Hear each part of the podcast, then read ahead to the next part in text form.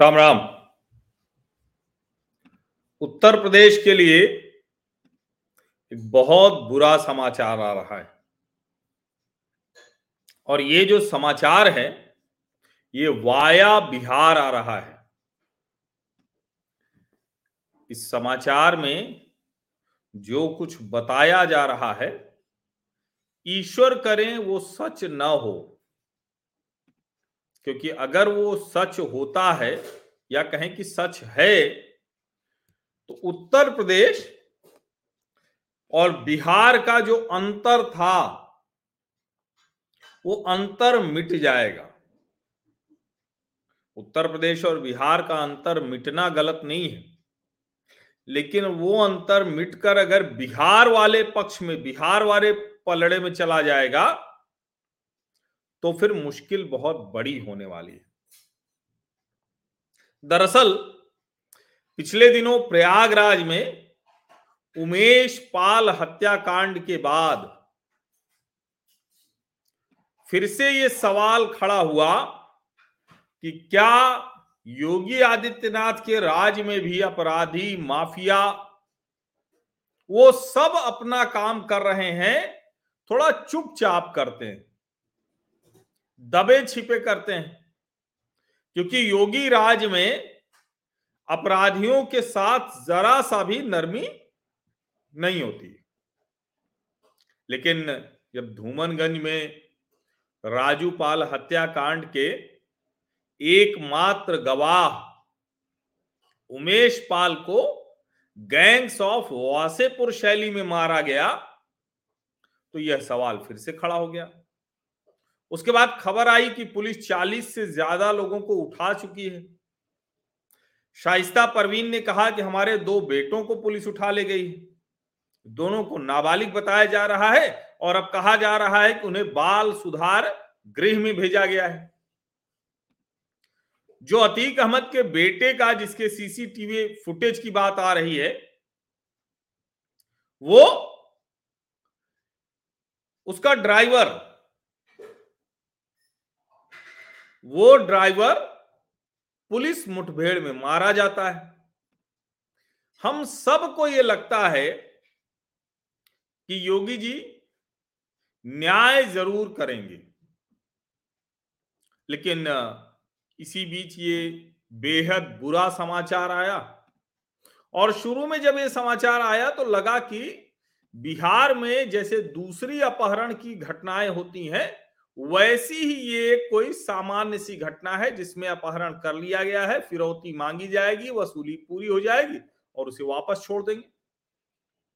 लेकिन फिर समाचार आता है कि उत्तर प्रदेश के एडीजी लॉ एंड ऑर्डर यानी अतिरिक्त पुलिस महानिदेशक कानून व्यवस्था, उनके रिश्तेदार डॉक्टर को उठा लिया, किसी ने अपहरण कर लिया गया है।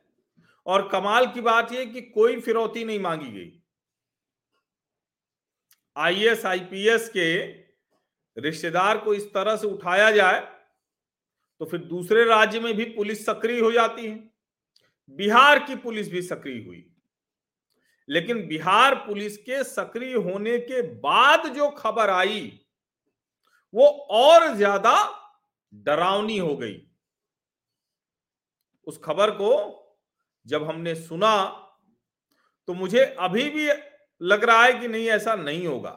लेकिन जरा ये खबर देखिए, ये प्रभात खबर अखबार है, प्रभात खबर समाचार पत्र है, उसने एक एक्सक्लूसिव खबर की और अब तो दूसरे मीडिया हाउस भी मुझे लगता है कि इसी खबर के बाद उठाई होगी उन्होंने, क्योंकि ये खबर कल की है। कल प्रभात खबर ने ये खबर की है एक्सक्लूसिव, एडीजी प्रशांत कुमार के रिश्तेदार डॉक्टर का पटना से अपहरण, बिहार पुलिस को अतीक अहमद गैंग पर शक। एक समय में कहा जाता था कि शहाबुद्दीन, मुख्तार अंसारी, अतीक अहमद, ये पूरा बिहार से लेकर जो पूर्वी उत्तर प्रदेश है वहां इनका दबदबा चलता था, अभी भी है। बिहार में शहाबुद्दीन की कमर टूट गई, उत्तर प्रदेश में मुख्तार और अतीक के बारे में यही कहा गया। मुख्तार का बेटा दोनों जेल में हैं। मुख्तार के बेटे को उसकी पत्नी से मिलने देने में जो जेलर डिप्टी जेलर थी उनको सस्पेंड कर दिया गया है, संभवतः गिरफ्तारी भी हुई है। मुझे अभी वो खबर थोड़ा सा ध्यान नहीं आ रही, गिरफ्तारी हो गई थी या होने की बात थी, लेकिन निलंबन तो हो गया था और कई लोगों पर कार्रवाई हुई। इसी बीच में ये जो खबर आई कि उमेश पाल की हत्या में अतीक अहमद पर आरोप लग रहा है,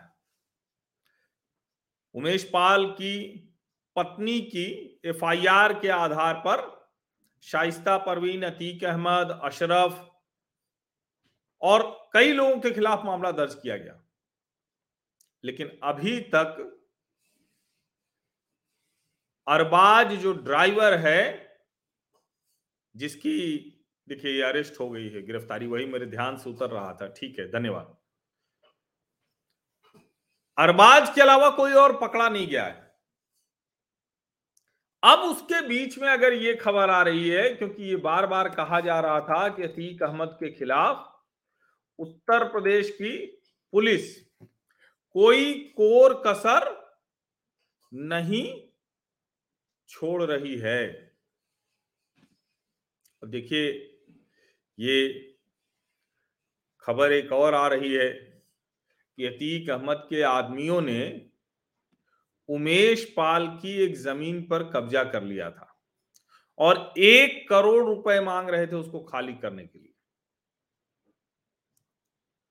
धूमनगंज के एसएचओ ने बताया है कि इसमें non bailable warrant Atiq Ahmad और उसके 5 आदमियों के खिलाफ जारी किया गया है। ये प्रयागराज से टाइम्स ऑफ इंडिया की जो खबर है वो कह रही है, lawyer who was also a witness in the Raju Pal case related to the murder of BSP MLA Raju Pal in 2005, in which jailed gangster Atiq Ahmad was named as accused, was also at daggers drawn Dhumanganj. Allegations are that Atiq's aides in 2022 had taken possession of a plot of land that Umesh owned and were demanding rupees 1 crore to allow the lawyer its possession. Umesh Pal ने इस मामले में 24 अगस्त 2022 को धूमनगंज थाने में ये report लिखाई थी। 1 करोड़ मांग रहे थे वो लोग कि खाली करेंगे। ये पीपल गांव में है, पीपल गांव में ये है। 3300 गज जमीन है, वर्ग गज, 3300 वर्ग गज जमीन है जिसके लिए ये मांग रहे थे। और अतीक के अलावा इस एफआईआर में खालिद जफर, मोहम्मद मुस्लिम, दिलीप कुशवाहा, अबू साद और 6 और लोगों का नाम इसमें है। अब ये खबर आ रही है और उसके बीच में ये खबर, अब ये खबर डरावनी भी है, खतरनाक भी है। उत्तर प्रदेश और बिहार के एक जैसे हो जाने के खतरे को, क्योंकि बिहार ने अपने आप को ठीक नहीं किया, गुंडागर्दी को लेके भी बिहार के लोग प्रसन्न होते रहे। ऐसा नहीं, यूपी में भी एक समय में माफिया, गुंडा, ये सब बड़ा प्रसन्न रहते थे और लोग भी उस आधार पर अपने आप को पता नहीं क्यों खुश महसूस करते थे। अब उत्तर प्रदेश इससे बाहर आ गया है, लेकिन अभी भी बिहार का हाल ठीक नहीं है।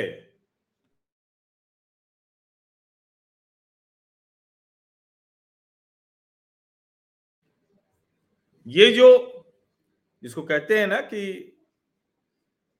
इतना खतरनाक कोई अपराधी हो जाए कि इस तरह से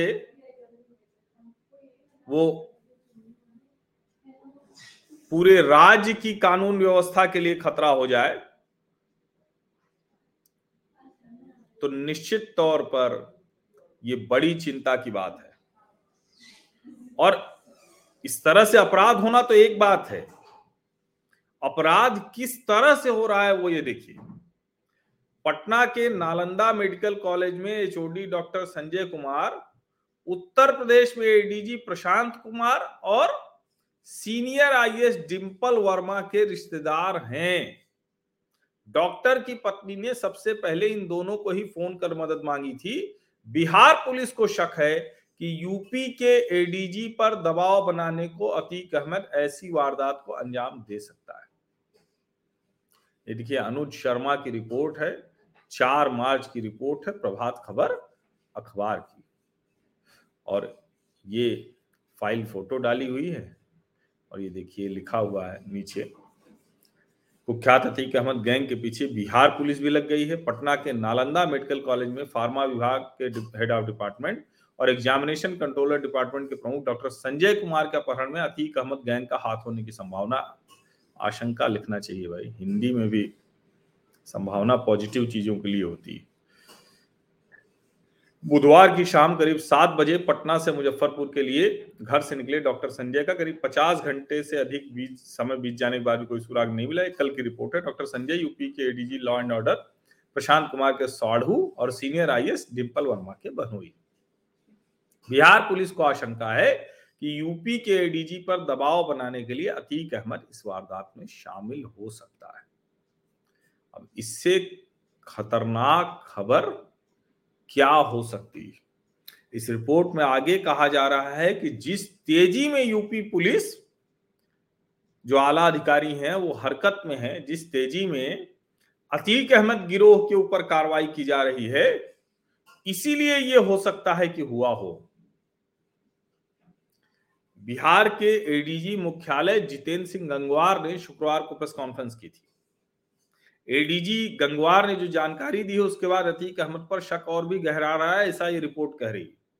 गंगवार का कहना था कि कोई अभी तक फिरौती नहीं मांगी गई है, घटना से पहले किसी तरह की कोई धमकी, किसी से वाद विवाद की भी शिकायत नहीं है।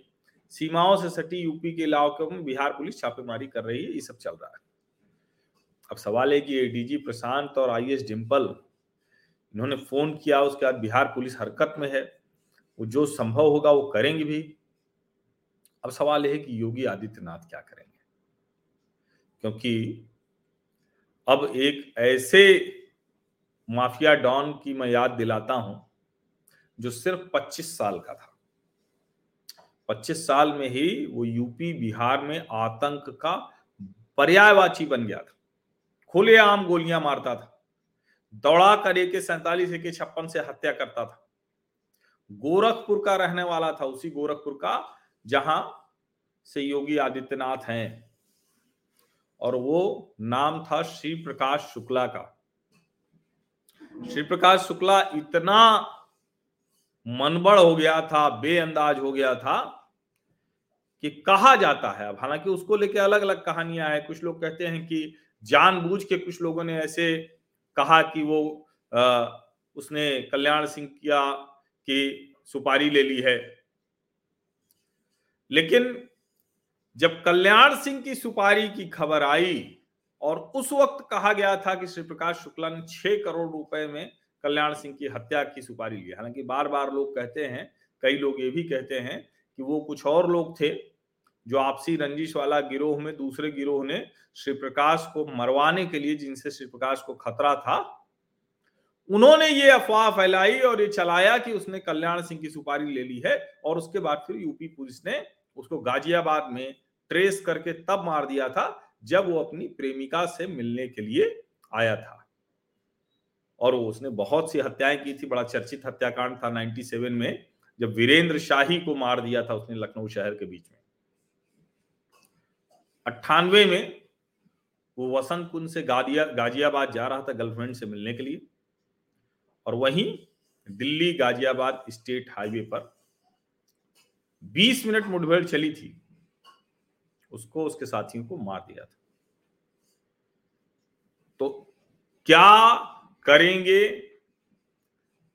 योगी आदित्यनाथ? क्योंकि अब अगर एडीजी प्रशांत कुमार और आईएएस के रिश्तेदार को बिहार में उठा लिया गया है और ये कहा जा रहा है कि अतीक अहमद गिरोह उसमें शामिल हो सकता है, तो ये तो सीधे सीधे योगी सरकार को चुनौती है, सीधे सीधे बिना किसी इफ बट के। और इसीलिए मैंने कहा कि उत्तर प्रदेश के लिए वाया बिहार बहुत बुरा समाचार आ रहा है। योगी आदित्यनाथ क्या करेंगे, ये एक बहुत बड़ा सवाल है और इस सवाल का जवाब तो अब उत्तर प्रदेश की जनता को निश्चित तौर पर चाहिए, बिहार की जनता को भी चाहिए और देश की जनता को भी। आप सभी का बहुत बहुत धन्यवाद इस चर्चा में शामिल होने के लिए। सब्सक्राइब जरूर कर लीजिए, नोटिफिकेशन वाली घंटी दबा दीजिए और लाइक का बटन दबा दीजिए। आपको ठीक लगे तो अपने पारिवारिक व्हाट्सएप समूहों में भी इसे जरूर साझा कीजिए।